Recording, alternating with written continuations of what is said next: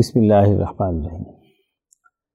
ماہنامہ رحیمیہ لاہور، جنوری دو ہزار بائیس جمادہ الاولا و جمادہ الاخرى چودہ سو تینتالیس ہجری۔ ارشاد گرامی حضرت اقدس مولانا شاہ عبد القادر رائے پوری قدس سر مسند نشین ثانی خانقاہ عالیہ رحیمیہ رائے پور۔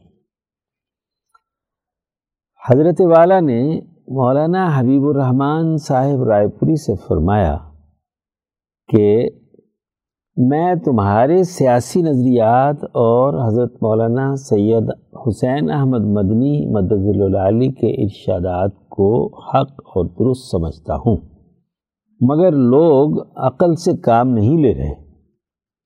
اور جیسا خیال تھا کہ پاکستان بننے کے بعد ان کو قتل و غارت گری کا باعث بننے والی اپنی غلطیوں کا جلد احساس ہوگا، یہ ہوتا نظر نہیں آتا۔ نیز حضرت والا نے ارشاد فرمایا کہ اب مجھے تجربہ ہو گیا یعنی حقیقت کھل کر سامنے آ گئی کہ ماضی میں قومیں جب تباہ ہوا کرتی تھیں تو ان کو سیدھی بات بھی کیوں سمجھ نہیں آیا کرتی تھی؟ پہلے صرف کتابی اور اجمالی علم تھا۔ اب مسلمانہ بر صغیر کا تجربہ اور مشاہدہ سامنے ہے۔ یہ سب کچھ واقعات اپنی جگہ ہے، مگر سبق یہ ہے کہ جب اور یعنی دیگر مذاہب کے لوگ پاگل یعنی مشتعل مزاج اور جنونی ہو گئے ہیں، تو ہم مسلمانوں کو زیادہ عقل و شعور سے آگے بڑھنے کی، راہ نکالنے کی ضرورت ہے۔ سیکشن درس قرآن، عنوان، حیوانیت کی سطح پر گرنے والے انسانوں کی سزا۔ تفسیر، شیخ التفسیر مفتی عبد الخالق آزاد رائے پوری۔ اعوذ باللہ من الشیطان الرجیم، بسم اللہ الرحمن الرحیم۔ وَلَقَدْ عَلِمْتُمُ الَّذِينَ اعْتَدَوْا مِنْكُمْ فِي السَّبْتِ فَقُلْنَا لَهُمْ كُونُوا قِرَدَةً خَاسِئِينَ۔ فجعلناها نكالا لما بين يديها وما خلفها وموعظة للمتقين. دوسری صورت البقرہ، آیت نمبر پینسٹھ و چھیاسٹھ. ترجمہ اور تم خوب جان چکے ہو جنہوں نے کہ تم میں سے زیادتی کی تھی ہفتے کے دن میں، تو ہم نے کہا ان سے، ہو جاؤ ذلیل بندر. پھر کیا ہم نے اس واقعے کو عبرت ان لوگوں کے لیے جو وہاں تھے اور جو پیچھے آنے والے تھے اور نصیحت ڈرنے والوں کے واسطے؟ گزشتہ آیات میں یہ حقیقت واضح کی تھی کہ بنی اسرائیل کی تعلیم و تربیت کے لیے انہیں تورات عطا کی گئی تھی، جس سے نہ صرف وہ اپنی قومی اجتماعیت کو درست کر سکتے تھے بلکہ بین الاقوامی اجتماع قائم کرنے کی تعلیم و تربیت کے مراحل بھی طے کر لیتے، لیکن انہوں نے اس سے روگردانی کی اور خسارے میں مبتلا ہوئے۔ ان آیات میں بتلایا جا رہا ہے کہ تورات کے احکامات اور قوانین میں سے ایک اہم قانون ہفتے کے روز خالصتاً اللہ کی عبادت کے لیے اجتماع کرنے کا حکم تھا، جس میں اپنے اخلاق اور اعمال کی اصلاح اور تربیت کی جائے۔ لیکن ان کی ایک جماعت نے قانون کی ظاہری شکل سامنے رکھتے ہوئے اس میں ہیلے بہانے تراش کر رو گردانی کا راستہ اختیار کیا۔ اس طرح تورات کے حکم کو پس سے پشت ڈال کر سزا کے مستحق ہوئے۔ وَلَقَدْ عَلِمْتُمُ الَّذِينَ اعْتَدَوْ مِنْكُمْ فِي السَّبْتِ۔ انسانی اجتماع ایک فکر و نظریے پر استوار ہوتا ہے۔ اس کے ماننے والوں پر لازمی ہوتا ہے کہ وہ اپنے فکر و نظریے کو غالب کرنے کے لیے اجتماعات منعقد کریں، جن میں وہ اس کی تعلیم اور تربیت حاصل کریں۔ بنی اسرائیل کی اجتماعیت کو درست کرنے کے لیے اللہ تبارک و تعالی نے تورات میں جو احکامات بیان فرمائے تھے، ان میں ہفتے کے دن کو اپنی معاشی سرگرمیوں کو چھوڑ کر اجتماعی طور پر کلام الہی سے فیضیاب ہونے اور اللہ کی عبادت کے لیے مقرر کیا گیا تھا۔ امام شاہ ولی اللہ دہلوی رحمہ اللہ فرماتے ہیں کہ اکثر ملتوں اور قوموں میں اپنی شہری زندگی میں عبادات اور اجتماعی معاملات کی اشاعت کے لیے ہفتہ وارانہ سرگرمی اختیار کی جاتی ہے۔ حدیث مشکات ایک ہزار تین سو چون میں ہے کہ یہودیوں نے ہفتے کا دن اور عیسائیوں نے اتوار کا اور مسلمانوں نے جمعے کا دن اپنے لیے اختیار کیا حجت اللہ البالغہ۔ حضرت شیخ الند مولانا محمود حسن رحمہ اللہ لکھتے ہیں، بنی اسرائیل کو تورات میں حکم ہوا تھا کہ شمبہ یعنی ہفتے کا دن خالص عبادت کے لیے مقرر ہے، اس دن مچھلی کا شکار مت کرو۔ تورات کے اس حکم اور قانون پر عمل درآمد کے حوالے سے اللہ تبارک و تعالی نے انہیں آزمایا۔ کہ وہ اپنی خواہشات کے علر رغم اس قانون کی پابندی کرتے ہیں یا نہیں؟ جیسا کہ صورت العراف میں ارشاد ربانی ہے، اور پوچھ ان سے حال اس بستی کا جو تھی دریا کے کنارے، جب حد سے بڑھنے لگے ہفتے کے حکم میں، جب آنے لگی ان کے پاس مچھلیاں ہفتے کے دن پانی کے اوپر، اور جس دن ہفتہ نہ ہو تو نہ آتی تھیں، اس طرح ہم نے ان کو آزمایا، اس لیے کہ وہ نافرمان تھے۔ العراف آیت نمبر ایک سو تریسٹھ۔ آزمائش میں وہ پورے نہیں اترے، بلکہ لالچ میں آ کر ہفتے کے روز زیادہ شکار کرنے لگے۔ فقل نالحم کونو خیرادتاً خاصین حضرت شیخ الن لکھتے ہیں کہ وہ لوگ فریب اور ہیلے سے ہفتے کے دن شکار کرنے لگے تو اللہ نے ان کو مسخ کر کے ان کی صورت بندر کی سی کر دی۔ فہم و شعور انسانی موجود تھا۔ اور ایک دوسرے کو دیکھتا تھا اور روتا تھا، مگر کلام یعنی بات چیت نہیں کر سکتا تھا۔ تین دن کے بعد سب مر گئے۔ اور یہ واقعہ حضرت داؤد علیہ السلام کے عہد میں ہوا۔ مفصل واقعہ سورہ الاعراف کی آیات ایک سو تریسٹھ تھا ایک سو چھیاسٹھ میں آئے گا۔ ان کے بندر بننے کا سبب بیان کرتے ہوئے امام شاہ ولی اللہ دہلوی رحم اللہ فرماتے ہیں کہ مچھلیوں کو ہفتے کے روز بند تالابوں میں روک لینے کی وجہ سے مچھلیاں خراب ہونے لگی ان میں بدبو اور تعفن پیدا ہو گیا۔ جب انہوں نے ان بدبودار مچھلیوں کو کھایا تو ان لوگوں کا طبعی مزاج بھی بگڑ گیا اور ان کی جسمانی ساخت میں تبدیلیاں پیدا ہو گئیں۔ ان کے نسمہ انسانی کی نئی نشو و نما میں بھی خرابی پیدا ہو گئی۔ یوں ان کے جسموں پر بندروں کی طرح بال اگنے لگے، ان پر ذلت اور رسوائی مسلط ہو گئی۔ وہ اس ممکنہ قریب ترین عذاب کی حالت میں مبتلا ہو گئے۔ تعویل الاحادیث۔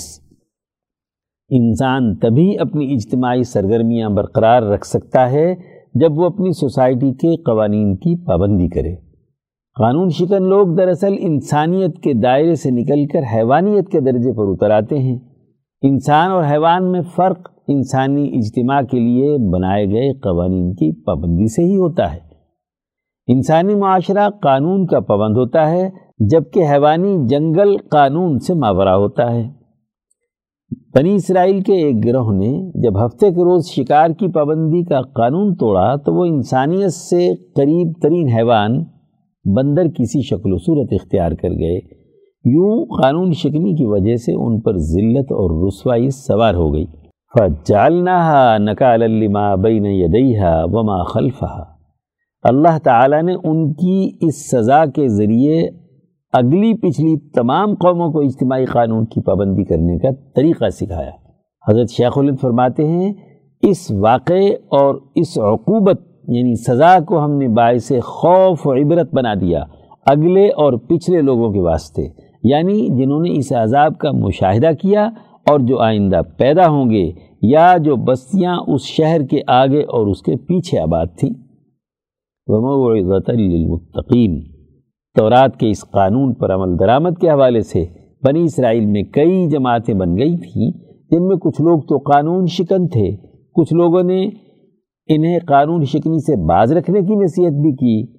ایسے متقی لوگوں کے لیے یہ واقعہ بڑی معزت رکھتا ہے جنہوں نے تورات کی تعلیمات کو پورے عدل و انصاف کے ساتھ قبول کیا اور اس پر صدق دل سے عدل و تقوی کے ساتھ عمل درآمد کیا۔ سیکشن درس حدیث، عنوان دانائی کی باتیں۔ تحریر مولانا ڈاکٹر محمد ناصر جنگ عن سہل ابن سعد قال، جاء جبریل الى النبی صلی اللہ علیہ وسلم فقال، یا محمد، عش ما شئت فإنك میت و احبب من احببت فإنك مفارقه۔ وعمل ما شئت فإنك مجزي به. ثم قال یا محمد، شرف المؤمن قیام اللیل و عزه استغناؤه عن الناس. المستدرک علی الصحیحین حدیث نمبر سات ہزار نو سو اکیس.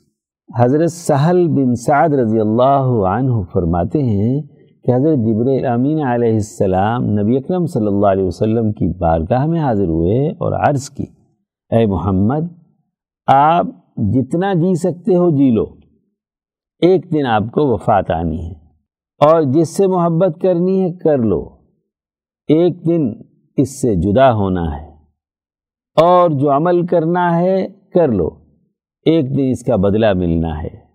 پھر عرض کی اے محمد صلی اللہ علیہ وسلم، مومن کا شرف رات کی عبادت میں ہے اور اس کی عزت لوگوں سے بے نیاز رہنے میں ہے۔ اس حدیث میں زندگی، محبت، عمل، شرافت اور عزت سے متعلق گفتگو ہے۔ ایک، انسان کی دنیاوی زندگی بہت محدود ہے اور جلد ہی ختم ہونے والی ہے۔ دو، دنیا کی چیزوں یا خونی رشتوں سے انس اور محبت فطری امر ہے دنیا میں محبت کے لیے ایک حد ہوتی ہے، اس سے زیادہ نہیں، ایک وقت پر اسے ختم ہونا ہوتا ہے۔ آپ صلی اللہ علیہ وسلم فرماتے ہیں کہ مجھے دنیا کی چند چیزوں کی محبت دی گئی ہے۔ النسائی، حدیث نمبر تین ہزار نو سو انتالیس۔ تین، دنیا میں انسان جو بھی عمل کرتا ہے، اس کو اس کا بدلہ ضرور ملے گا۔ اس لیے یہ سوچ سمجھ کر عمل کرنا چاہیے کہ اس عمل کا کیا نتیجہ نکلنے والا ہے۔ شرعی قوانین کی پابندی کے علاوہ اس بابت آپ صلی اللہ علیہ وسلم نے یہ رہنمائی فرمائی کہ اپنے دل کو ٹٹول لو کہ جو کام کر رہے ہو، اس کے بارے میں تمہارا دل کیا کہتا ہے؟ آیا یہ کام صحیح ہے یا غلط؟ مسند احمد۔ چار، ایک مومن کی شرافت یہ ہے کہ وہ رات کا کچھ حصہ اپنے رب کے سامنے کھڑے ہو کر اس کی جناب میں مناجات کرے، اپنی غلطیاں تسلیم کرے، اس کو منائے۔ اور اللہ کے فضل کی امید دل میں رکھ کر اس کے سامنے اپنی حاجات رکھے۔ پانچ، انسان کی عزت اس میں ہے کہ وہ لوگوں کے مال و دولت سے اپنے آپ کو مستغنی کر لے۔ ان کے دنیاوی ساز و سامان میں اپنی کوئی دلچسپی نہ رکھے۔ رسول اللہ صلی اللہ علیہ وسلم نے فرمایا، جو کچھ دنیا میں ہے اس سے مستغنی ہو جاؤ، اللہ تم سے محبت کرنے لگیں گے۔ اور جو کچھ لوگوں کے پاس ہے، اس سے مستغنی ہو جاؤ، تو لوگ تم سے محبت کرنے لگ جائیں گے۔ ابن ماجہ، حدیث نمبر چار ہزار ایک سو دو۔ لوگ اپنے وسائل میں دوسروں کی شراکت کو عموماً پسند نہیں کرتے۔ جب انسان دوسروں کے مال اور وسائل میں رغبت رکھنے لگتا ہے، تو ان کے دلوں سے اس کی عزت نکل جاتی ہے۔ اس حدیث میں عزت حاصل کرنے کا راز یہ بتایا گیا ہے کہ لوگوں کے مال سے بے اعتنائی برتی جائے۔ حضرت شاہ عبد القادر رائے پوری رحمہ اللہ فرماتے ہیں کہ جس سے مخلوق کو فائدہ پہنچنے کی امید ہو، اس کو اپنے جائز دنیاوی نفع و نقصان سے بھی اونچا ہو جانا چاہیے۔ ارشادات صفحہ ایک سو تیس۔ سیکشن صحابہ کا ایمان افروز کردار۔ عنوان معذن مکہ حضرت ابو محضورہ رضی اللہ عنہ۔ معذن مکہ حضرت ابو محضورہ سمرہ، اوس بن معیر بن لزان قرشی جمحی رضی اللہ عنہ صغار صحابہ میں شمار ہوتے تھے۔ سن آٹھ ہجری میں چودہ سال کی عمر میں مشرف بے اسلام ہوئے۔ حضرت ابو محضورہ کے قبول اسلام کا واقعہ کچھ اس طرح ہے۔ جو آپ خود بھی بیان کیا کرتے تھے کہ آپ اپنے ساتھیوں کے ہمراہ آٹھ ہجری میں چند مشرقین کے ساتھ کہیں جا رہے تھے۔ ٹھیک اسی وقت رسول اللہ صلی اللہ علیہ وسلم غزوہ ہنین سے واپس آ رہے تھے۔ راستے میں ایک مقام پر ٹھہرے۔ حضرت بلال نے نماز کے لیے اذان دی۔ ابو محضورہ کے ساتھیوں نے اذان کی آواز سنی تو بطور مضحکہ اس کی نقل اتارنے لگے۔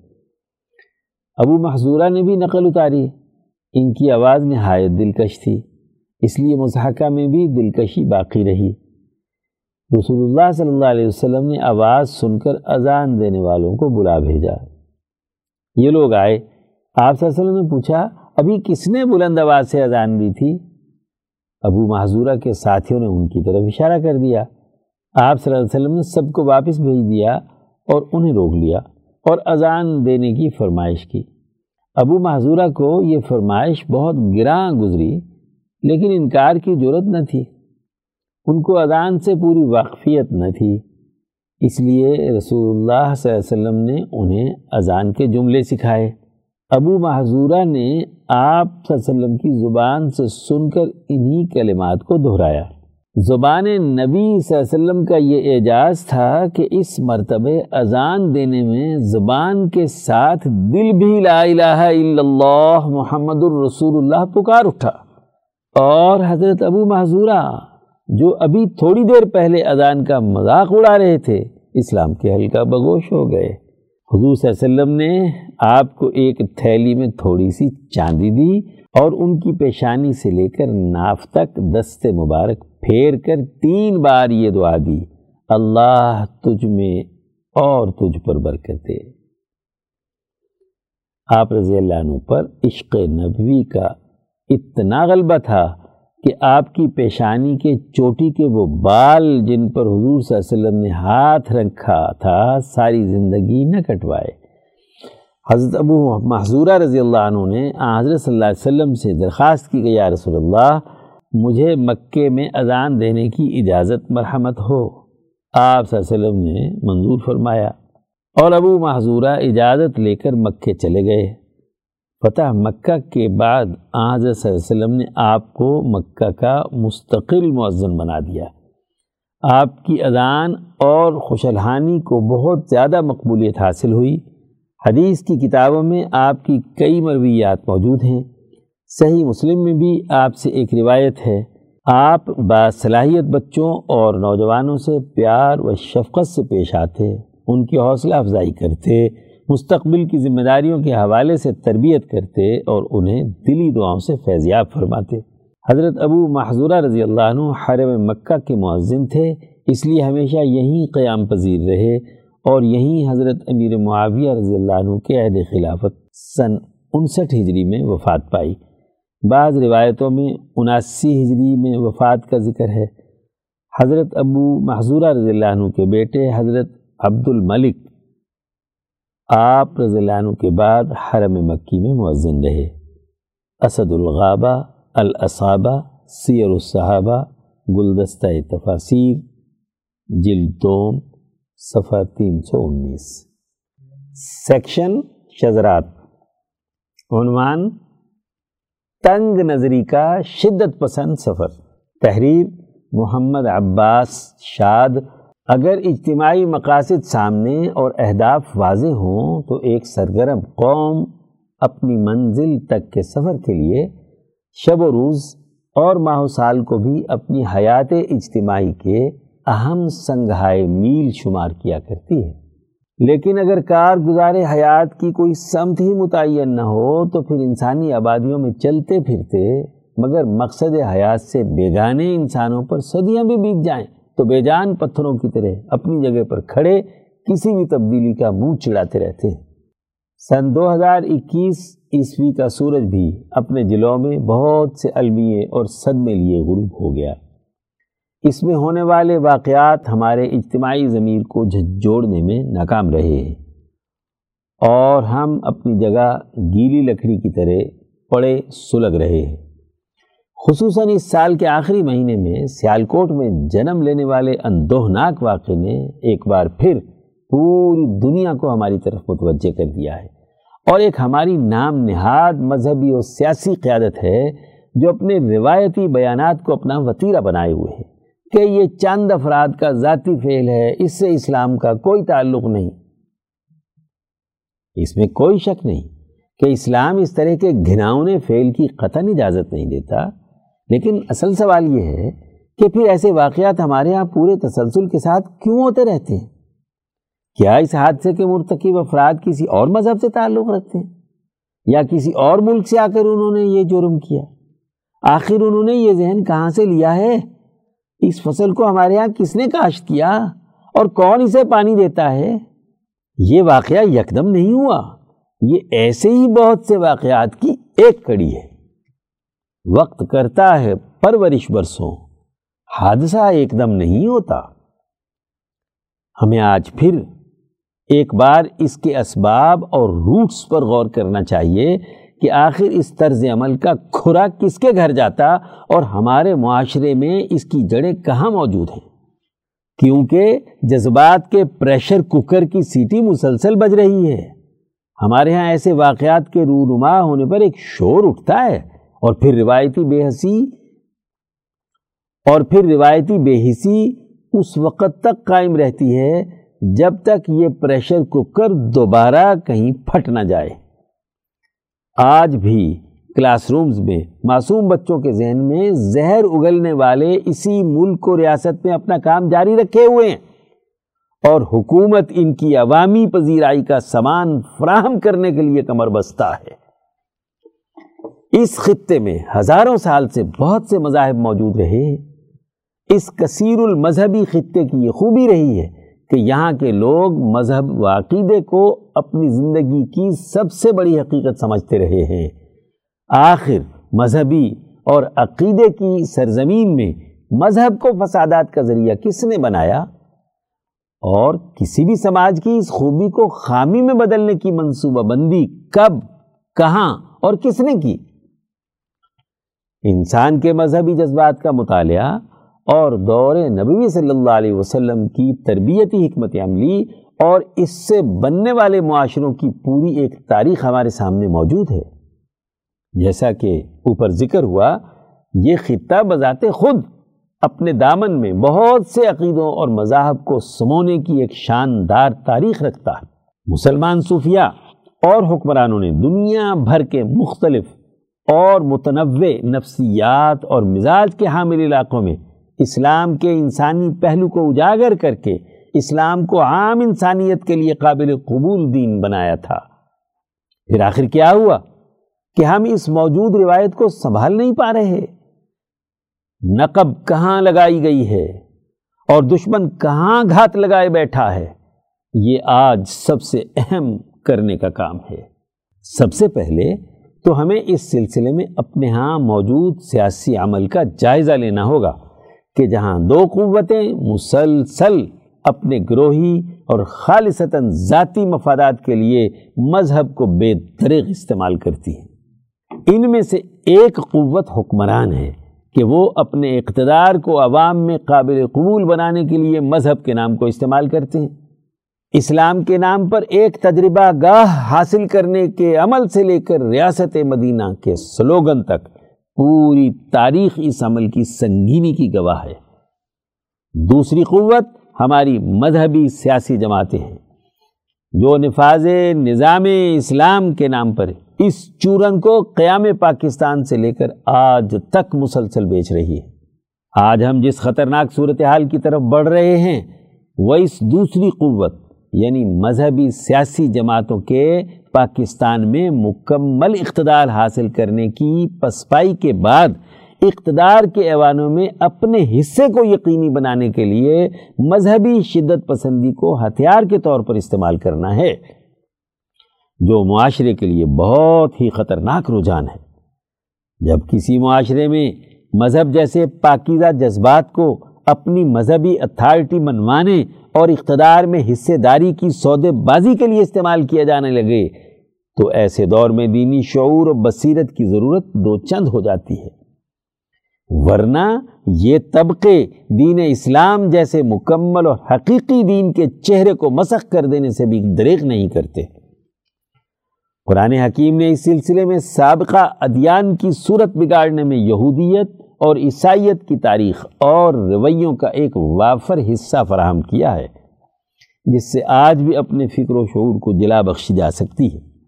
اب ہمارے سامنے قابل عمل صورت جو ایک دینی فریضے کی حیثیت بھی رکھتی ہے، وہ گروہی مفادات کی بنیاد پر جاری سیاسی عمل میں اپنی صلاحیتوں کو ضائع کرنے کے بجائے پہلے اسلام کے حقیقی تصور کا شعور پیدا کرنا اور اجاگر کرنا ہے۔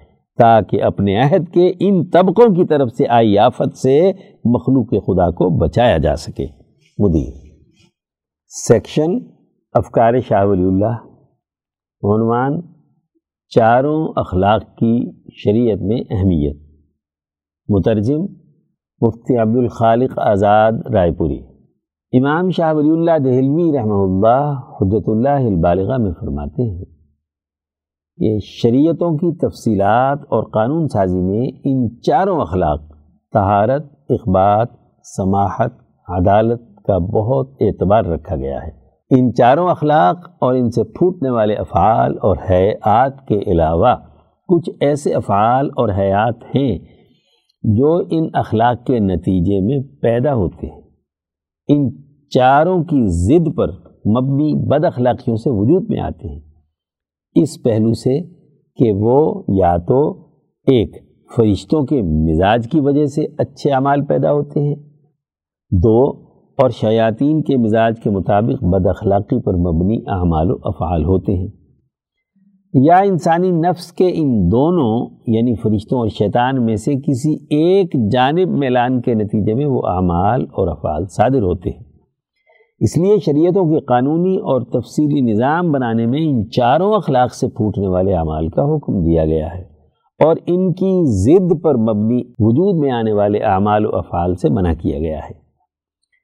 اس طرح کے بعض افعال و اعمال کا تذکرہ ہم نے پیچھے چھٹے مبحث کے ساتویں باب میں کیا ہے۔ شیطانی مزاج سے پیدا ہونے والے اعمال و افعال۔ شیطانی اعمال و افعال سے متعلق نبی اکرم صلی اللہ علیہ وسلم کی یہ احادیث ہیں۔ ایک، ان شیطان یا اکر بشمالی ہی و یشربو بشمالی ہی بے شک شیطان اپنے بائیں ہاتھ سے کھاتا ہے اور اپنے بائیں ہاتھ سے پیتا ہے۔ مشکات، حدیث نمبر چار ہزار ایک سو تریسٹھ۔ دو، نبی اکرم صلی اللہ علیہ وسلم نے یہ بھی فرمایا کہ الاجدع شیطان اعضا کٹا ہوا کن کٹا شیطان ہوتا ہے۔ مشکات، حدیث نمبر چار ہزار سات سو سڑسٹھ۔ ان دونوں احادیث نبویہ میں شیطانی وسوسے سے پیدا ہونے والے برے اعمال و افعال سے بچنے کا تذکرہ کیا گیا ہے۔ امام شاہ ولی اللہ دہلوی رحمہ اللہ چھٹے مبحث کے ساتویں باب میں ان احادیث کی تشریح میں فرماتے ہیں کہ جاننا چاہیے کہ نبی اکرم صلی اللہ علیہ وسلم کی اس جیسی احادیث میں بعض افعال و اعمال کی شیاطین کی طرف نسبت کی گئی ہے۔ میرے رب تبارک و تعالی نے مجھے ان احادیث کا یہ سر یعنی راز سمجھایا ہے کہ شیاطین کو اللہ تعالیٰ نے یہ طاقت اور قدرت دی ہے کہ وہ لوگوں کے خوابوں میں مختلف شکلوں میں آ سکتے ہیں اور جاگنے کی حالت میں لوگوں کی نظروں میں ایسی شکل و صورت اختیار کر سکتے ہیں جو ان کے مزاج کی وجہ سے پیدا ہوئی ہیں۔ ایسی صورت میں ان پر کچھ شیطانی حالات طاری ہوتے ہیں۔ وجدان سلیم رکھنے والے بازوق اہل علم جانتے ہیں کہ شیطانوں کا مزاج ان میں انتہائی برے اعمال ہی پیدا کرتا ہے اور ایسے افعال پیدا کرتا ہے جن سے تیش اور تنگی اور ہلکے پن کی کیفیت پیدا ہوتی ہے اور گندگیوں کی طرف میلان ہوتا ہے۔ دلوں میں اللہ کے ذکر سے سختی پیدا ہوتی ہے اور اچھے مطلوبہ نظام میں فساد پیدا ہوتا ہے۔ خلاصہ یہ ہے کہ اللہ تبارک و تعالی نے اپنے نبی صلی اللہ علیہ وسلم پر ایسے شیطانی افعال منکشف کر دیے اور یہ بتلا دیا کہ یہ افعال شیطانی مزاج کی وجہ سے پیدا ہوتے ہیں۔ بس، شیطان خواب میں اور جاگنے کی حالت میں کسی انسان کے سامنے جب ایسی شکل میں ظاہر ہو تو وہ شیطانی کام ہوتے ہیں۔ بے شک، مسلمان کے حق میں اللہ کی مرضی یہ ہے کہ وہ بقدر استطاعت شیطانوں اور ان کے اعمال و افعال سے بہت دور رہیں۔ چنانچہ نبی اکرم صلی اللہ علیہ وسلم نے ان افعال و اشکال کا ذکر کیا، انہیں ناپسند فرمایا اور ان سے بچنے کا حکم دیا۔ فرشتوں کے مزاج سے پیدا ہونے والے اعمال و افعال۔ تین، نبی اکرم صلی اللہ علیہ وسلم کا یہ ارشاد بھی ہے اللہ تصفون کما تصف الملائکہ۔ تم نماز اور جہاد میں صفے ایسے کیوں نہیں بناتے جیسا کہ فرشتے صف بنا کر کھڑے ہوتے ہیں؟ مشکات، حدیث نمبر ایک ہزار اکانوے۔ اس حدیث میں فرشتوں کے اعمال و افعال کی پیروی کرنے کا حکم دیا جا رہا ہے۔ چنانچہ، شریعت میں فرشتوں کے مزاج کے مطابق ان اعمال و افعال کا حکم ہے۔ ایک، اخبات کے لیے ایسا ذکر و اذکار کا حکم دیا گیا ہے جو ہر وقت اللہ کی جناب میں اخبات اور کڑ کڑانے کی کیفیت میں مفید ہوتے ہیں۔ سماحت کے حصول کے لیے درج ذیل احکامات ہیں۔ ایک، مشکلات میں صبر کرنے اور غریبوں کے لیے مال خرچ کرنے کا حکم دیا گیا ہے۔ دو، لذتوں کو توڑنے والی موت یاد رکھنے اور آخرت کے فکر کی رغبت دی گئی ہے۔ تین، لوگوں کی نظروں میں دنیا کے امور کی بے ثباتی اور کمزوری واضح کی گئی ہے۔ چار، اللہ کی جلالت شان اور اس کی عظیم قدرت میں غور و فکر کرنے پر ابھارا گیا ہے تاکہ انہیں سماحت کا خلق حاصل ہو جائے۔ عدالت کے حصول کے لیے درج ذیل کاموں کا حکم۔ ایک، مریض کی عیادت۔ دو، نیکی اور صلہ رحمی۔ تین، السلام علیکم اور سلامتی کو پھیلانے۔ چار، مجرموں کے لیے حدود اور سزائیں نافذ کرنے کے قوانین۔ پانچ نیکیوں اور معروف کا نظامی حکومت بنانے اور منکرات سے روکنے کا نظام بیان کیا ہے تاکہ ان میں عدالت کا خلق پیدا ہو جائے۔ شریعت نے ان افعال اور حیات کو بہت کامل طریقے سے بیان کیا ہے۔ اللہ تعالی ہمارے نبی صلی اللہ علیہ وسلم کو خوب ایسی جزا دے جیسا کہ آپ صلی اللہ علیہ وسلم کا مقام ہے۔ ہماری طرف سے بھی اور تمام مسلمانوں کی طرف سے بھی۔ جب تم نے ان چاروں اخلاق کے اصول جان لیے، تو اب ہم ان اخلاق کی بنیاد پر بعض تفصیلات کو بیان کرنے میں مشغول ہو جاتے ہیں۔ من ابواب الاحسان، باب نمبر ایک، علم الشرائع والاحسان۔ سیکشن، تاریخ اسلام کے ناقابل فراموش واقعات۔ عنوان، شیخ اکبر محی الدین ابن عربی کا نظریہ وحدت الوجود۔ تحریر مفتی محمد اشرف عاطف، لاہور۔ عام خیال یہ ہے کہ اسلامی تصوف میں وحدت الوجود کا نظریہ سب سے پہلے شیخ اکبر محی الدین محمد بن علی ابن عربی نے پیش کیا۔ حالانکہ شیخ ابن عربی سے پہلے بھی یہ نظریہ صوفیہ کے ہاں تصوف کا اہم موضوع رہا ہے۔ البتہ شیخ اکبر محی الدین ابن عربی رحمہ اللہ نے اس نظریے کو اپنی کتابوں، فتوحات مکیہ اور خصوص الحکم میں جس تفصیل اور فلسفیانہ تعبیرات سے بیان کیا ہے، وہ صرف انہی کا امتیاز ہے۔ وحدت الوجود یعنی ہمہ اوست، کا سادہ اور عام فہم مطلب یہ ہے کہ اس کائنات میں حقیقی وجود صرف ذات باری تعالیٰ کا ہے۔ وہی واجب الوجود ہے یعنی اپنے وجود میں کسی کا محتاج نہیں، جبکہ اس کے ماسبہ ہر وجود بے ثبات اور فانی ہے۔ کائنات میں جتنی چیزیں ہمیں نظر آتی ہیں، انہیں اگرچہ وجود حاصل ہے، لیکن اللہ کے وجود کے سامنے ان کے وجود کی کوئی حقیقت نہیں۔ گویا وہ کل آدم ہے خارج میں صرف ایک ہی ذات کا وجود ہے۔ آفاق میں جو مظاہر نظر آتے ہیں، وہ ذات واحد کے مظاہر ہیں۔ امام غزالی رحمہ اللہ نے اس کی یوں مثال دی ہے کہ جیسے شعلہ جوالہ کو تیزی سے گھمائیں تو وہ دائرہ نظر آئے گا، جبکہ وہ دائرہ وجود اعتباری ہے۔ وجود حقیقی تو صرف وہ ایک شعلہ جوالہ ہے۔ اولیاء اکرام جب وجود حقیقی یعنی ذات باری تعالیٰ کی تجلیات کے قریب تر ہوتے جاتے ہیں، تو حجابات مرتفع ہوتے جاتے ہیں۔ تو وہ موجودات کے بارے میں خیال کرتے ہیں کہ سب وجود اعتباری ہیں۔ وہ اپنے آپ کو بھی معدوم سمجھتے ہیں۔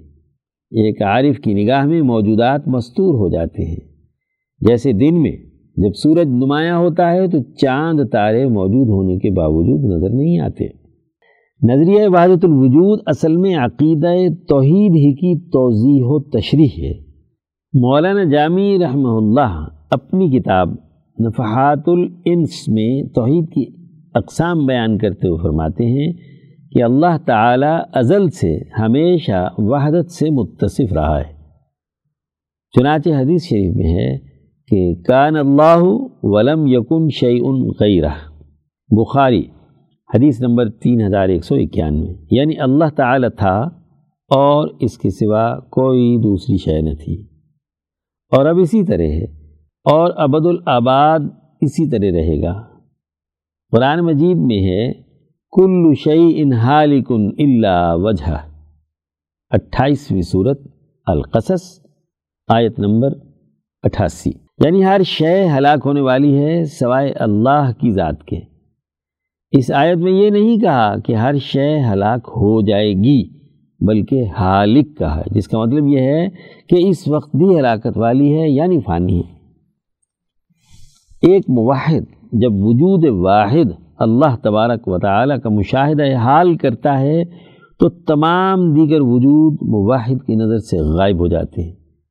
اس طرح اس کی ہستی، بحر توحید کا ایک خطرہ ہو کر اس میں گھل مل جاتی ہے۔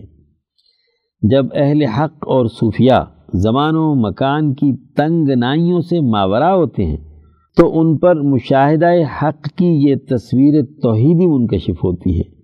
اور دنیا میں جو لوگ مشاہدہ حق سے حجاب کی کیفیت میں ہوتے ہیں، انہیں قیامت کے دن یہ کیفیت حاصل ہوگی۔ سیکشن ملکی معیشت۔ عنوان، سبسڈی کا توق۔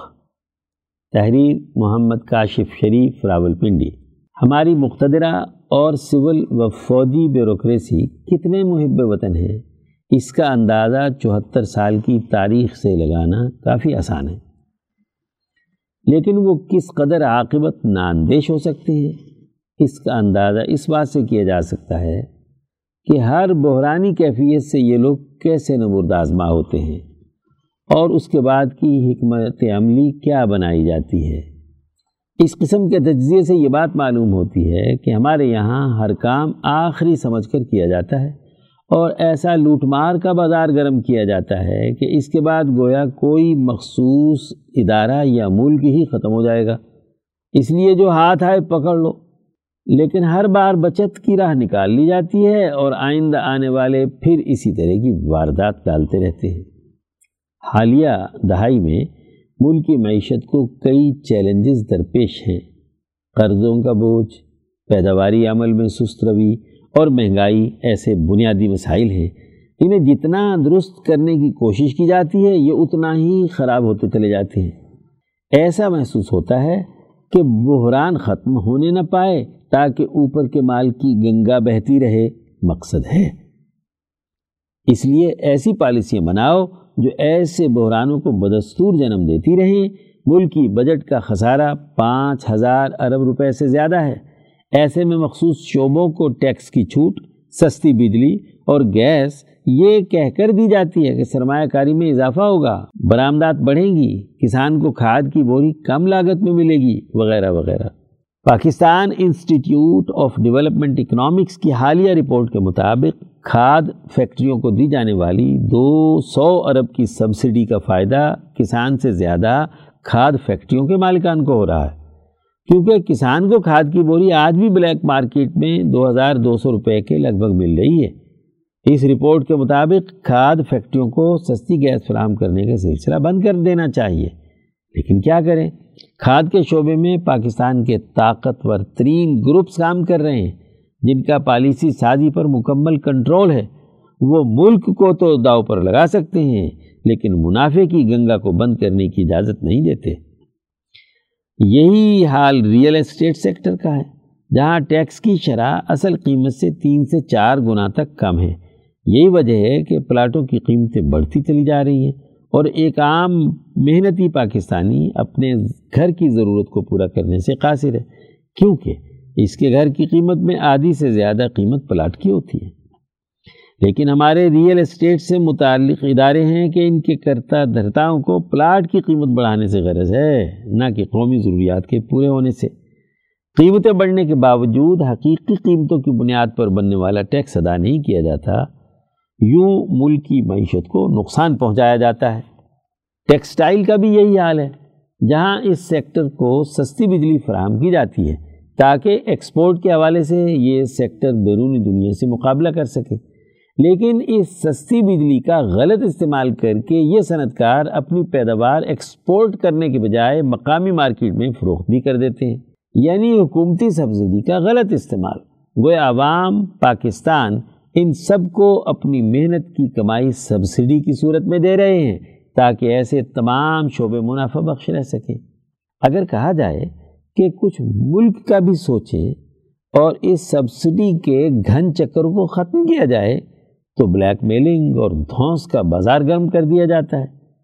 پہلے سے معاشی اس محلال کی شکار حکومت کو بڑی مہارت سے جھٹکے دیے جاتے ہیں، جن کا انداز مالیاتی سے زیادہ سیاسی ہوتا ہے۔ پھر میڈیا بھی تو ہے جو ان طاقتور لوگوں کی جیب میں ہوتا ہے۔ ایسا کچھ نہیں ہونے دیتا جو ملک کی معیشت کو سہارا دے۔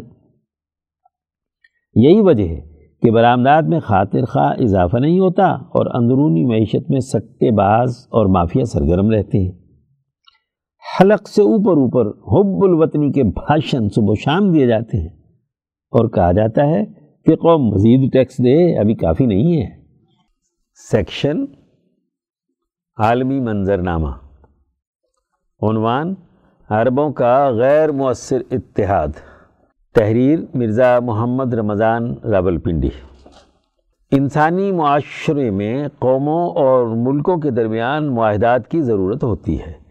جن کے سچے ہونے کی دلیل یہ ہوتی ہے کہ ان کی وجہ سے انسانی زندگی میں مجموعی طور پر راحت رسانی پیدا ہو جائے۔ قومیں ترقی کا اگلا قدم اٹھائیں۔ اگر ریجنل اقوام میں معاہدات اور شراکت داریاں قوموں کی ترقی کے لیے ہوں تو اس کے نتائج مثبت آتے ہیں۔ اور اگر طاغوتی قوتوں کے لیے اعلی کاری کے کردار کے لیے آرگنائزیشن بنائی جائیں اور معاہدات کیے جائیں، تو قوم غلامی کے نئے دائرے میں داخل ہو جاتی ہیں۔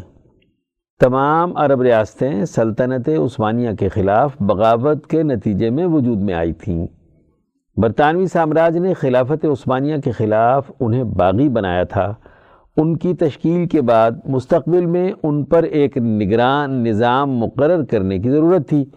چنانچہ اس تقرری کے حوالے سے کچھ اقدامات پیشگی اٹھائے گئے اور کچھ کو بعض اقدامات کے نتائج کے ساتھ منسلک کر دیا گیا۔ انیس سو اڑتالیس عیسوی میں استعماری قوتوں نے عربوں کے اندر ایک سہیونی ریاست کے قیام کا فیصلہ کر لیا تھا۔ جس کا باقاعدہ اعلان چودہ مئی انیس سو اڑتالیس کو شام چار بجے ڈیوڈ بین گوریان نے کیا۔ لہٰذا ضرورت اس عمر کی تھی کہ عربوں میں بالخصوص اور عالم اسلام میں بالعموم اس کے خلاف پیدا ہونے والے امکانی رد عمل کا تدارک کیا جا سکے، جس کے لیے بائیس مارچ انیس سو پینتالیس کو چھ عرب ریاستوں، مصر، عراق، اردن، لبنان، سعودی عرب اور شام کے سربراہوں نے مصر کے شہر قاہرہ میں عرب لیگ یعنی League of Arab States, L A S قائم کی۔ عرب لیگ اپنے چارٹر کے اعتبار سے رکن ملکوں پر آنے والی آفات و بلیات سے تحفظ فراہم کرنے والی چھت بنائی گئی تھی۔ لیکن عملی طور پر یہی چھت ان کے لیے بہت بڑی مصیبت ثابت ہوئی۔ عرب لیگ شروع میں ایک علاقائی تعاونی تنظیم کے طور پر متعارف کروائی گئی تھی، جس کے چارٹر میں رکن ممالک کے درمیان سیاسی، معاشی، ثقافتی اور معاشرتی معاملات میں تعاون کو فروغ دینا تھا۔ اس کے علاوہ رکن ممالک کے درمیان تنازعات اور بیرونی ممالک کے مابین مشکلات کو حل کروانا بھی اس کا حصہ تھا۔ انیس سو پچاس عیسوی میں ایک معاہدے پر دستخط کر کے مشترکہ دفاع اور معاشی تعاون کو بھی عرب لیگ کی تنظیم کے چارٹر کا حصہ بنا دیا گیا۔ انیس سو اناسی عیسوی میں جب مصر کے صدر انور سادات نے تمام رکن ملکوں کو پس پشت ڈالتے ہوئے اسرائیل کے ساتھ امن معاہدہ کر کے اسے تسلیم کر لیا، تو اس کے ساتھ ہی عرب لیگ کے دیگر ممالک نے مصر کی رکنیت کو معطل کر کے تنظیم کا ہیڈ کوارٹر قاہرہ سے تیونس منتقل کر دیا۔ پھر انیس سو نواسی عیسوی میں اس کی رکنیت بحال کر کے اس تنظیم کا ہیڈ کوارٹر دوبارہ قاہرہ پہنچا دیا۔ اسی طرح عرب اسرائیل کے درمیان چھ روزہ جنگ، پانچ تا دس جون انیس سو سڑسٹھ عیسوی کے مہلک اثرات کے بظاہر مداوع کے لیے ستاون اسلامی ممالک نے مراکو کے شہر ربات میں شاہ حسن دوئم کے ذریعے پچیس ستمبر انیس سو انہتر کو او آئی سی یعنی تنظیم تعاون اسلامی۔ آرگنائزیشن آف اسلامک کوآپریشن کے نام سے ایک فورم کے قیام کا اعلان کیا۔ اس کے ذریعے دیگر مسلمان ملکوں کو بھی استعماری لپیٹ میں لے لیا گیا۔ مشرق وسطی میں ایسے تمام ممالک جن کے ماضی میں سوویت یونین کے ساتھ اچھے تعلقات تھے استعماری طاقتوں نے انہیں صفحہ ہستی سے مٹانے کے تمام ممکنہ ہتھ کنڈے استعمال کیے۔ دہشت گردی تخریب کاری انتہا پسندی جیسے مہلک ہتھیاروں کو ذریعہ بنایا گیا۔ دو ہزار دس عیسوی کے آخر اور دو ہزار گیارہ عیسوی کے اوائل میں مشرق وسطی میں عرب بہار کے نام سے تخریب کاری کی مہم شروع ہوئی، جس کا واضح ہدف یمن، مصر، لیبیا اور شام تھے۔ اگرچہ اس کی شروعات تیونس سے ہوئی تھیں لیکن مصر کے راستے اس کے مہلک اثرات نے لیبیا، یمن اور شام کو اپنی لپیٹ میں لے لیا۔ لیبیا کے معمر قذافی کو شہید کرنے کے بعد دنیا کے سب سے خوشحال اس ملک کے وسائل کو لوٹ کر اسے تباہ کر دیا گیا۔ اگلا ہدف شام تھا۔ بشار الاسد دو ہزار پندرہ عیسوی تک اپنے وسائل کے ساتھ عرب بہار نامی دہشت گرد جتھے کے خلاف سیسا پلائی ہوئی دیوار بن کر ڈٹا رہا۔ لیکن جب اسے یقین ہو گیا کہ وہ اکیلا افریتوں کے خلاف لڑ کر جنگ نہیں جیت سکتا، تو اس نے ان دہشت گردوں کے خلاف جنگ میں امداد کے لیے روس سے رجوع کیا، جس کے تعاون کے ساتھ بشار الاسد جتھوں کو شکست دینے میں کامیاب ہو گیا۔ روسی اخبار پراودہ نے بلادی news dot com website کے حوالے سے تیرہ نومبر دو ہزار اکیس کو ایک رپورٹ شائع کی تھی، جس میں کہا گیا تھا کہ الجیریا میں مارچ دو ہزار بائیس عیسوی کو عرب لیگ کا ایک اہم اجلاس منعقد ہونے جا رہا ہے، جس میں شام کی رکنیت بحال کر دی جائے گی۔ رکنیت کی بحالی کے سلسلے میں ولادیمیر پوٹن نے مصری صدر عبد الفتح سیسی سے رابطہ کیا ہے۔ جس نے پیوٹن کو بحالی کی یقین دہانی کروا دی ہے۔ عرب لیگ ایک ایسا فورم ہے جس نے ماضی میں کبھی بھی کسی رکن کو مشکلات سے نکالنے کی صحیح نہیں کی۔ الٹا ابتلا میں مبتلا کر کے سر سے چھت کھینچ کر اسے بے آسرا کرنا عرب لیگ کا وطیرہ رہا ہے۔ ماضی قریب میں ایسے تلخ تجربات سے گزرنے والے ملک مصر کے بعد دوسرا بڑا ملک شام آج پھر لیگ میں شمولیت کی کیوں ضد کر رہا ہے؟ اگر تو اس کا مقصد محض اپنا چھینا ہوا وقار بحال کروانا اور رکن ممالک پر اپنی دھاک بٹھانا ہے، تو یہ اور بات ہے۔ کیونکہ یہ فورم جن طاقتوں کا تشکیل کرتا ہے، وہ انہی کے لیے اعلی کاری کا کام کرتا ہے۔ وہ اپنی تشکیل کے تقاضوں سے باہر نہیں جا سکتا۔ ویسے بھی ان اداروں کو وجود میں آئے، آج نصف صدی سے زیادہ عرصہ ہو چکا۔ ایسے تمام اتحاد آج غیر مؤثر ہو چکے ہیں۔ عالمی پس منظر میں علاقائی حالات صورت رفتاری کے ساتھ آگے بڑھ رہے ہیں۔ ایران، عراق، یمن، لبنان، لیبیا اور مشرق وسطی کے کئی ممالک تبدیلیوں کے عمل سے گزر رہے ہیں۔ تبدیلیوں کے اس عہد میں نئے سیاسی اور سماجی ڈھانچے وضع کرنے کی ضرورت ہے۔ سیکشن، خطبات و بیانات۔ عنوان کتاب مقدس قرآن حکیم کا نور ہدایت۔ رپورٹ سید نفیس مبارک حمدانی۔ یکم جنوری دو ہزار اکیس کو حضرت اقدس مفتی عبد الخالق آزاد رائے پوری مدضلہ نے ادارہ رحیمیہ علوم قرآنیہ لاہور میں دورہ تفسیر قرآن حکیم کے تکمیلی مراحل کے موقع پر خطبہ جمعہ دیتے ہوئے ارشاد فرمایا۔ معزز دوستو ہم گزشتہ سے پیوستہ جمعے سے کتاب مقدس قرآن حکیم کی تعلیم و تربیت اور اس کے فہم و شعور کے لیے یہاں جمع ہیں۔ قرآن حکیم کے فہم کے مطابق اپنے آپ کو تربیت یافتہ بنانا بہت اعلیٰ درجے کا کام ہے۔ کتاب مقدس قرآن حکیم اللہ کا وہ نور ہے جو قیامت تک انسانیت کے لیے رہنمائی فراہم کرتا رہے گا۔ قرآن حکیم اللہ کی طرف سے نازل ہونے والی وہ تجلی نورانی ہے کہ جو انسانی روحوں کو منور کرتی ہے، عقلوں کو باشعور بناتی ہے، نفسوں کو مہذب کرتی ہے، قلب کے اندر جرت اور ہمت پیدا کرتی ہے۔ اس نور کے ساتھ وابستہ ہونا، اس کے معنی اور مفاہیم پر غور و فکر کرنا، اس کے ساتھ دلی لگاؤ پیدا کرنا دنیا اور آخرت کی کامیابی کی ضمانت ہے۔ انسان دنیا میں رہتا ہے تو اسے اپنے جسم کے تقاضوں کے تحت بہت ساری چیزوں سے رشتہ قائم کرنا ہوتا ہے۔ کھانا پینا، پہننا، زندگی بسر کرنا، روٹی، کپڑا، مکان کا ہونا، دیگر ضروریات کو پورا کرنا، یہ اس کے جسمانی تقاضے ہیں۔ ان کے بغیر انسان اس قرۂ ارض پر زندہ نہیں رہ سکتا۔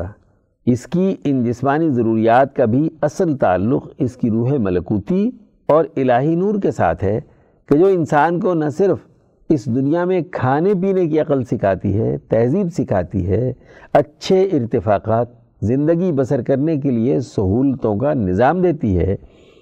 بلکہ موت کے بعد کی زندگی میں بھی ہماری روح کے ساتھ وابستہ یہ نور ہمارے لیے روشنی اور ہدایت کا باعث بنے گا۔ دنیا کی وہ تمام چیزیں جو محض جسمانی لذتوں اور تقاضوں کے مطابق انسان کرتا ہے تو ان کا معاملہ یہ ہے کہ جب انسان کا جسم ختم ہوگا تو وہ تمام چیزیں بھی ختم ہو جائیں گی۔ اس لیے امام شاہ ولی اللہ دہلوی فرماتے ہیں کہ جب انسان دنیا کی ان چیزوں کے ساتھ ایسا تعلق قائم کر لیتا ہے کہ جو روح کے تقاضوں سے آ رہی ہو، تو جیسے ہی اگلے جہان میں پہنچے گا تو وہاں یہ جسم نہیں ہوگا۔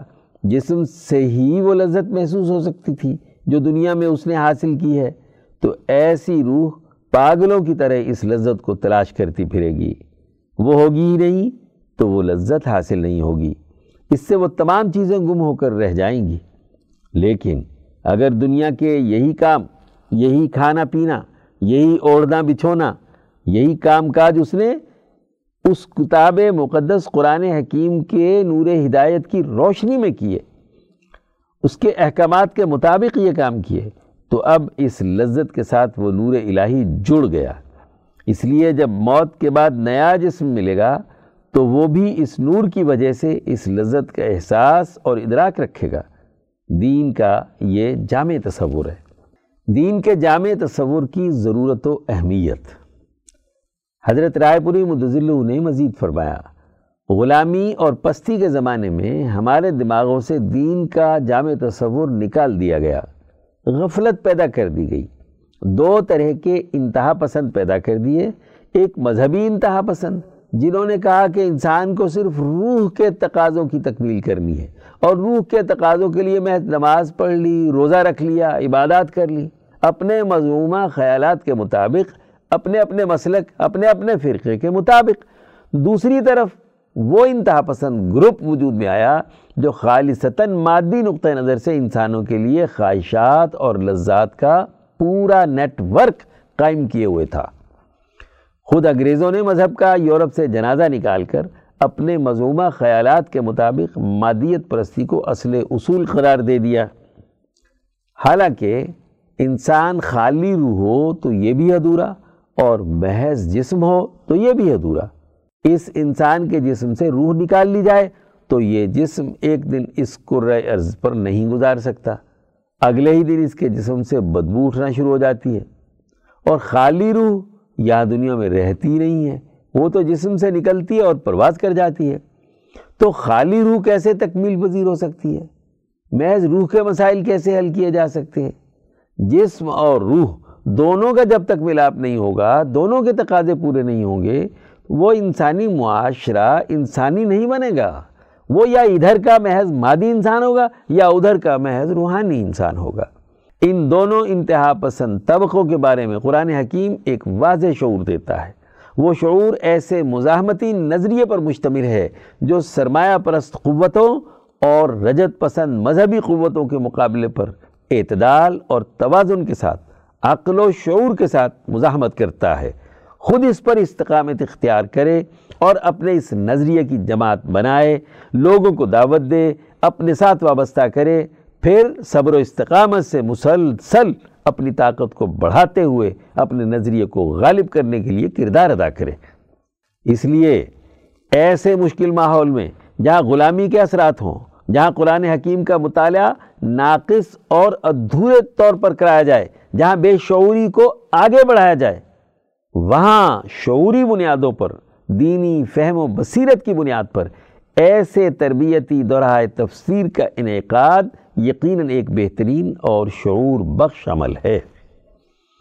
ہمیں اپنے آپ کو قرآن حکیم کی اس نورانیت سے وابستہ کرنا چاہیے اور حلقہ دروس قرآن کے ساتھ اپنے نوجوانوں کا، اپنی سوسائٹی کے لوگوں کا سچا تعلق قائم کرانا چاہیے۔ یہ بہت اونچے درجے کا کام ہے۔ اسے توانائی اور طاقت کے ساتھ ہمیں آگے منتقل کرنا چاہیے۔ یہ دراصل انبیاء علیہ السلام اور صحابہ رضی اللہ عنہم اور اولیاء اللہ کی طرح ان کے نقش قدم پر چلنے، ان کی نیت سے کام کرنے کا عمل ہے۔ اس لیے اس کے مطابق اللہ تعالی ہمیں اعلیٰ درجہ نصیب فرمائے گا۔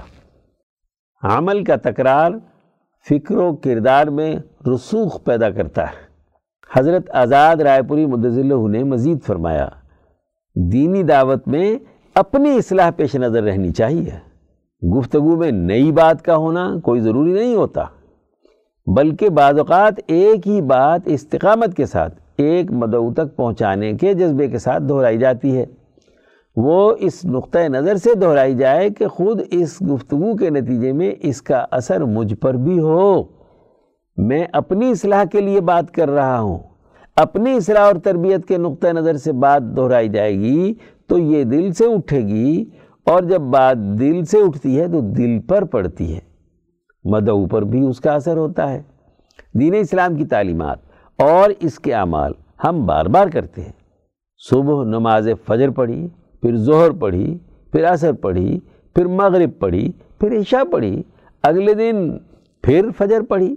اب اگر کوئی کہے کہ یہ روزانہ ایک ہی عمل کر رہے ہیں، تو اس کا کیا فائدہ ہے؟ دیکھیے، بڑی بنیادی سی بات ہے کہ روزانہ آپ کھانا بھی تو کھاتے ہیں، پانی بھی پیتے ہیں۔ ایک بار پانی پیا، جب پیاس لگی پھر پیا، پھر کھانا کھایا۔ تو جیسے ہر غذا اور ہر کھانا پینا آپ کے جسم میں توانائی کے نئے سیلز بناتا ہے، جبکہ پرانے اور فسودہ سیلز ٹوٹ جاتے ہیں۔ ایسے ہی قرآن حکیم کی ہر آیت کا نور، نماز پڑھنے کا ایک نور، دینی تعلیمات کی دعوت کا اثر آپ کے جسم میں تازہ نور بھرتا ہے۔ کیا آپ غذا کا نور تو لینا چاہتے ہیں اور قرآن کا نور نہیں لینا چاہتے؟ نماز کا نور نہیں لینا چاہتے، دعوت کا نور نہیں لینا چاہتے۔ اعمال کو بار بار دہرانے سے ہی انسان کی تربیت ہوتی ہے۔ ہمارے حضرت شیخ المشائق حضرت شاہ عبد القادر رائے پوری فرماتے ہیں کہ جب لوگ تربیت حاصل کر رہے ہوتے ہیں تو ذکر اللہ کی کثرت سے دین کے کسی نہ کسی شعبے کے ساتھ انسان کا ضرور ایک تعلق اور وابستگی پیدا ہو جاتی ہے۔ کسی کو نماز پڑھنے سے تعلق ہو جاتا ہے کسی کو ذکر سے، کسی کو دیگر دینی کاموں سے۔ اور صحابہ اکرام کو سب سے زیادہ مفاد عامہ کے کام کرنے سے تعلق ہوا۔ اس کے لیے انہوں نے خلافت راشدہ کا نظام بنایا، نظم و نسق قائم کیا، دنیا بھر میں دین کے غلبے کے لیے دور دراز کا سفر کیا تاکہ انسانیت ظلم سے نکل کر عدل و انصاف کے ماحول میں آ جائے۔ صحابہ کا یہ عمل اسی لیے بہت قیمتی ہے۔ اس لیے نبی اکرم صلی اللہ علیہ وسلم نے فرمایا کہ ایک غیر صحابی احد پہاڑ کے برابر صدقہ کرے اور میرا صحابی ایک چھوٹی سی کھجور کی مقدار اللہ کی راہ میں صدقہ کرے تو صحابی کا یہ عمل اس امتی کے احد پہاڑ کے عمل سے بھی بہت اونچے درجے کا ہے۔ اس لیے کہ کوالٹی اونچی ہے۔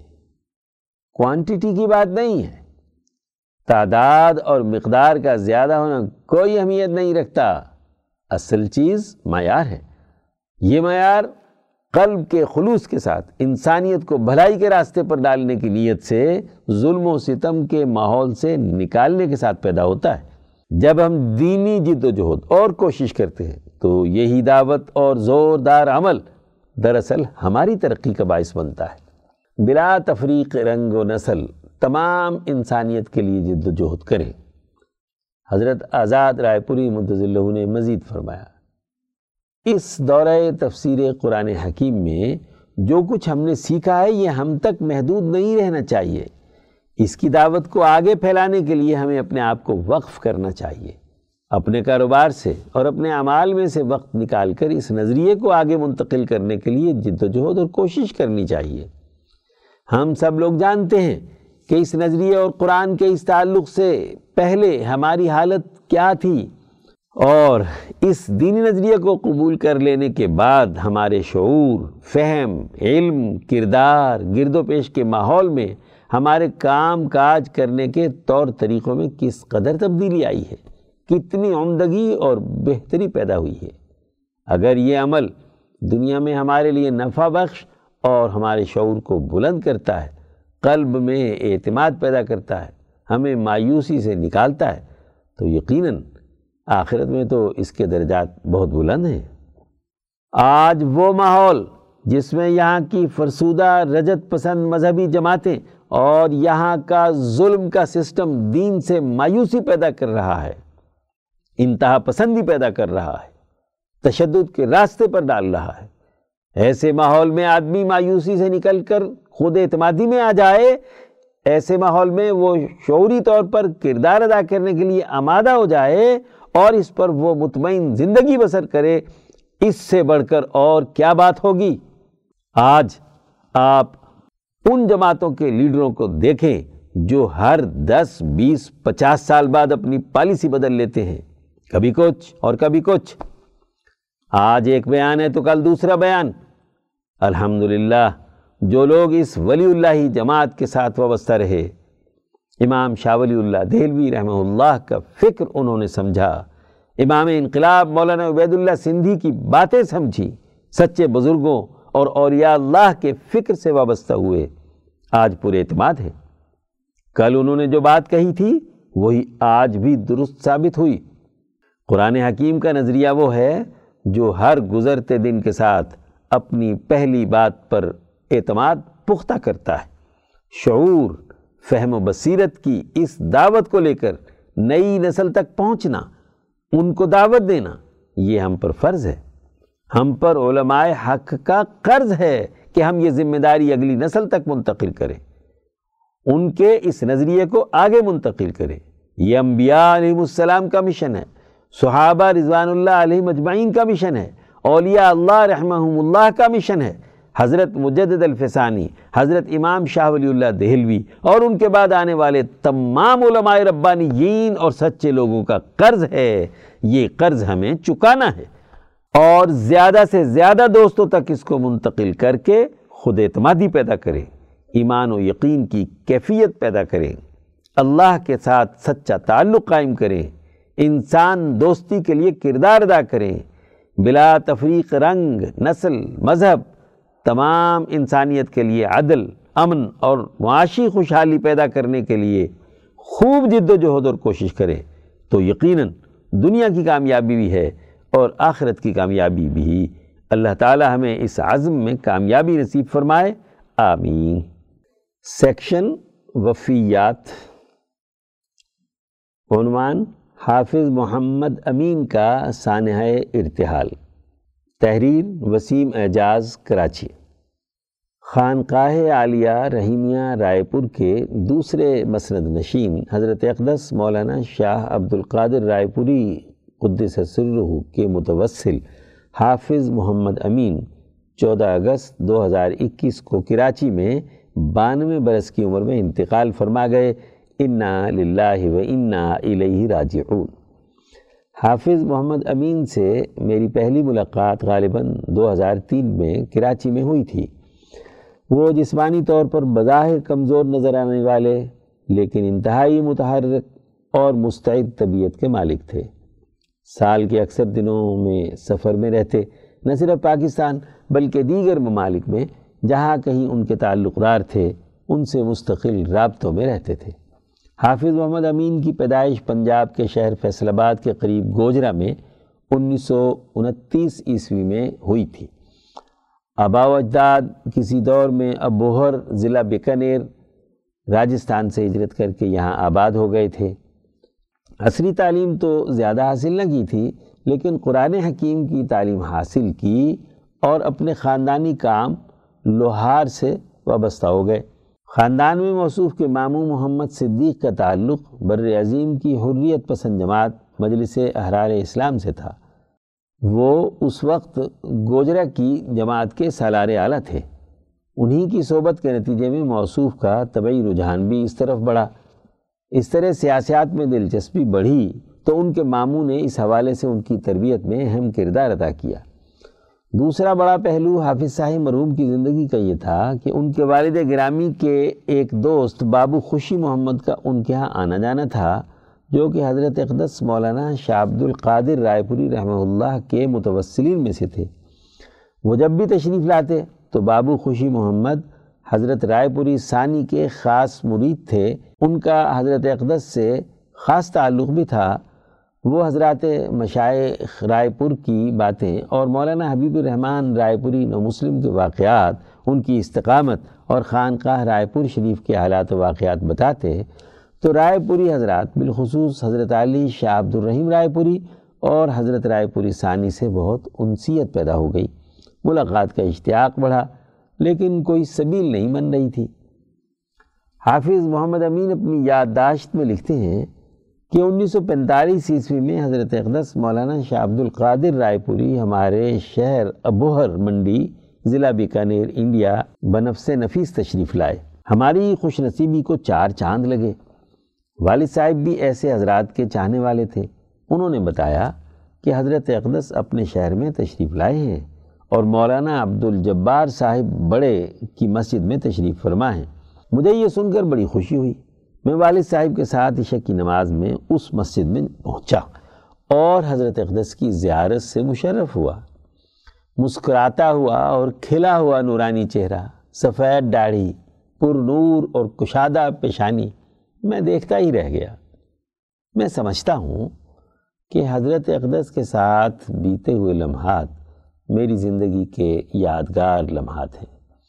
جن میں حضرت اقدس کے ساتھ سفر کرنا، ان کو لے کر جانا، واپس ان کی میت میں جانا، اس دوران حضرت اقدس کی نظر کرم کا میرے چہرے پر پڑنا، وہ ہمیشہ زندگی بھر مجھے یاد رہے گا۔ اسی نظر کرم کا فیض ہے جو میرے لیے باعث عزت بنا اور زندگی بھر میرے ساتھ رہا۔ حافظ محمد امین کا حضرت اقدس رائے پوری ثانی سے بیعت کا واقعہ بھی بہت دلچسپ ہے۔ انیس سو چالیس عیسوی میں جب حضرت رائے پوری رحمہ اللہ دین پور بہاول نگر تشریف لائے تو موصوف ملاقات کے لیے پہنچے۔ لیکن پتہ چلا کہ حضرت اقدس رائے پور روانگی کے لیے اسٹیشن تشریف لے جا چکے ہیں۔ دوڑے دوڑے اسٹیشن گئے اور پلیٹ فارم پر حضرت کی زیارت کی اور بیت ہونے کی خواہش کا اظہار کیا۔ ٹرین آنے میں تھوڑی ہی دیر تھی۔ حضرت اقدس نے خوش دلی سے بیت فرما لیا اسی دوران موصوف اس سلسلے سے وابستہ ہو گئے۔ یہ واقعہ حافظ صاحب بہت خوشی سے سنایا کرتے تھے۔ اس کے بعد سے حضرات مشائق رائے پور، حضرت اقدس رائے پوری ثانی، حضرت اقدس مولانا شاہ عبدالعزیز رائے پوری اور حضرت اقدس مولانا شاہ سعید احمد رائے پوری سے پورے تسلسل کے ساتھ وابستگی قائم رکھی۔ حضرت اقدس رائے پوری رابع، حضرت شاہ سعید احمد رائے پوری رحمہ اللہ جب بھی کراچی تشریف لے جاتے تو وہاں حضرت کے قیام گاہ پر ضرور حاضر ہوتے رہے۔ اگر ان کا پنجاب میں سفر ہوتا تو یہاں حضرت سے ضرور ملاقات کے لیے حاضر ہوتے رہے۔ اسی طرح حضرت اقدس مولانا مفتی شاہ عبد الخالق رائے پوری دامت برکاتہم العالیہ سے بھی بدستور محبت کا تعلق قائم رکھا۔ یادداشت اتنی اچھی تھی کہ اسی سال پرانی باتیں اور واقعات بھی یاد تھے۔ انیس سو ترپن عیسوی میں مجلس احرار اسلام میں متحرک تھے۔ دن رات اسی میں مصروف رہتے تھے۔ مجلس کے مختلف عہدوں پر بھی فائز رہے۔ گوجرا میں مجلس کے جنرل سیکٹری کے طور پر منتخب ہوئے اور ملک کی سیاست اور خصوصاً قادیانیت کے خلاف بھرپور کردار ادا کیا۔ اپنے ضلع کے مختلف مقامات پر اجلاسات اور رابطوں کے لیے موصوف کی ہی ڈیوٹی لگائی جاتی تھی، جسے وہ پورے جذبے کے ساتھ ادا کرتے۔ اسی دوران انہیں مولانا مجاہد الحسینی اور مولانا عبید اللہ حرار وغیرہ کے ساتھ مل کر کام کرنے کا اتفاق ہوا۔ انیس سو اناسی عیسوی میں بسلسلہ روزگار کراچی منتقل ہو گئے۔ تقریباً دو سال سعودیہ میں بھی رہے۔ کراچی میں رہ کر اپنی برادری کے لوگوں کی فلاح و بہبود کے لیے ایک انجمن الحدید ویلفیئر سوسائٹی کی بنیاد رکھی۔ انیس سو بانوے اس میں الحدید کے نام سے ایک ماہنامہ بھی جاری کیا، جس کا نام بدل کر انیس سو چورانوے عیسوی میں تعمیر حداد رکھا۔ حافظ محمد امین رحمہ اللہ کے انتقال کے بعد ان کے صاحبزادے محمد جاوید سے ملاقات ہوئی۔ تو ماضی کی بہت سی یادوں کا تبادلہ، تو ماضی کی بہت سی یادوں کا بھی تبادلہ ہوا۔ حضرت اقدس مولانا مفتی شاہ عبد الخالق آزاد رائے پوری مدضلہ اور جملہ متوسلین کی جانب سے بھی تعزیت کی۔ اللہ تعالی حافظ محمد امین کی مسائی کو قبول فرمائے اور اعلیٰ علیین میں مقام عطا فرمائے۔ آمین۔ سیکشن منظوم کلام۔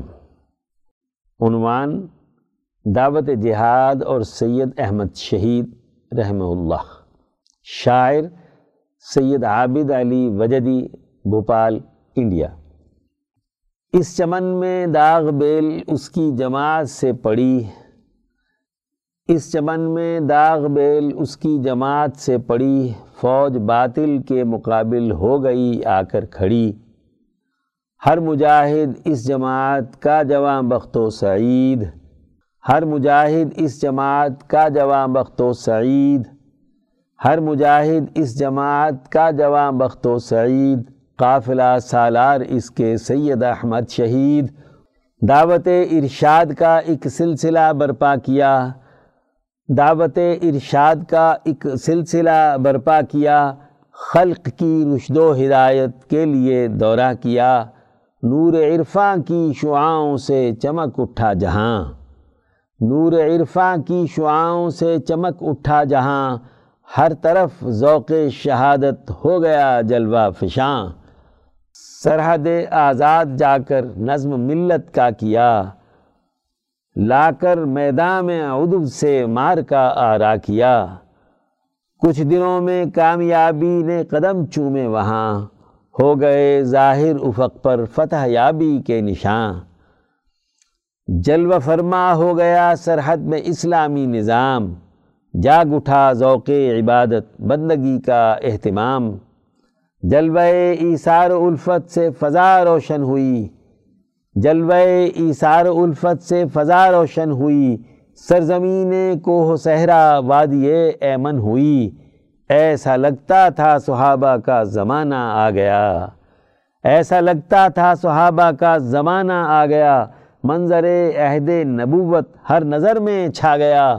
جب مسلسل فتح یاب ہوتے گئے اہل غزہ جب مسلسل فتح یاب ہوتے گئے اہل غزہ کر دیا شیطان سرداروں کو آتش زیر پا، عہد شکنی پر ہوئیں آمادہ خفتیہ بستیاں، عہد شکنی پر ہوئیں آمادہ خفیہ بستیاں، عہد شکنی پر ہوئیں آمادہ خفیہ بستیاں، ایک شب میں ذبح کر ڈالے جو قاضی تھے وہاں۔ غدر کر کے نظم اسلامی کو برہم کر دیا، اہل دل کی آنکھوں کو اشکوں سے پرنم کر دیا۔ نظر سازش ہو گئے، سردار پیما توڑ کر قصر دین کو ڈھا دیا، باطل سے رشتہ جوڑ کر۔ یہ مجاہد نظر میدان شہادت ہو گئے۔ یہ مجاہد نظر میدان شہادت ہو گئے۔ کس مسرت سے شہید راہ الفت ہو گئے۔ ملک کی تاریخ آزادی کا عنوان بالاکوٹ، ملک کی تاریخ آزادی کا عنوان بالاکوٹ، سرخی خون شہادت سے ہے تاباں بالاکوٹ، ملک کی تاریخ آزادی کا عنوان بالاکوٹ، سرخی خون شہادت سے ہے تاباں بالاکوٹ۔ قافلے نے اہل ہمت کے نمانی یہ شکست قافلے نے اہل ہمت کے نمانی یہ شکست کر لیا۔ ان جانساروں نے نیا ایک بندوبست، ایک نیا عزم جوان لے کر نبردار آ رہے۔ فوج سے برطانیہ کے مار کا فرما رہے۔ یہ جماعت برسر پیکار آخر تک رہی۔ یہ جماعت برسر پیکار آخر تک رہی۔ سلطنت برطانیہ کی جڑ ہی کٹ کر رہ گئی۔ عنوان جب یاد آ گئے ہیں حضرت شاہ سعید احمد رائے پوری، رحمہ اللہ۔ شاعر تابش زیدی، دبئی۔ جب یاد آ گئے ہیں شاہ سعید احمد، جب یاد آ گئے ہیں شاہ سعید احمد، ذہنوں پہ چھا گئے ہیں شاہ سعید احمد۔ اپنا کے جن کو بنتی ہے قوموں کی زندگی اپنا کے جن کو بنتی ہے قوموں کی زندگی، وہ غربت آ گئے ہیں شاہ سعید احمد۔ قرآن کے افکار پہ عملی نظام کا۔ قرآن کے افکار پہ عملی نظام کا رستہ بتا گئے ہیں شاہ سعید احمد۔ قرآن کے افکار پہ عملی نظام کا رستہ بتا گئے ہیں شاہ سعید احمد۔ تنظیم عہد نو کی تجلی لیے ہوئے۔ تنظیم عہد نو کی تجلی لیے ہوئے دنیا کو بھا گئے ہیں شاہ سعید احمد۔ انسانیت کے حسن کی تکمیل کے لیے۔ انسانیت کے حسن کی تکمیل کے لیے۔ انسانیت کے حسن کی تکمیل کے لیے رحمت لٹا گئے ہیں شاہ سعید احمد۔ غفلت میں تھے جو ان کے دلوں میں بفضل رب۔ غفلت میں تھے جو ان کے دلوں میں بفضل رب غیرت جگا گئے ہیں، شاہ سعید احمد۔ شاہ ولی اللہ کے افکار کی قسم۔ شاہ ولی اللہ کے افکار کی قسم۔ دل میں سما گئے ہیں شاہ سعید احمد۔ حضرت آزاد رائے پوری کی شکل میں۔ حضرت آزاد رائے پوری کی شکل میں۔ دنیا پہ چھا گئے ہیں شاہ سعید احمد۔ حضرت آزاد رائے پوری کی شکل میں دنیا پہ چھا گئے ہیں شاہ سعید احمد۔ تابش بدل گیا، میری دنیا وہ ایک دن جب سے رلا گئے ہیں شاہ سعید احمد۔ جب یاد آ گئے ہیں شاہ سعید احمد، ذہنوں پہ چھا گئے ہیں شاہ سعید احمد۔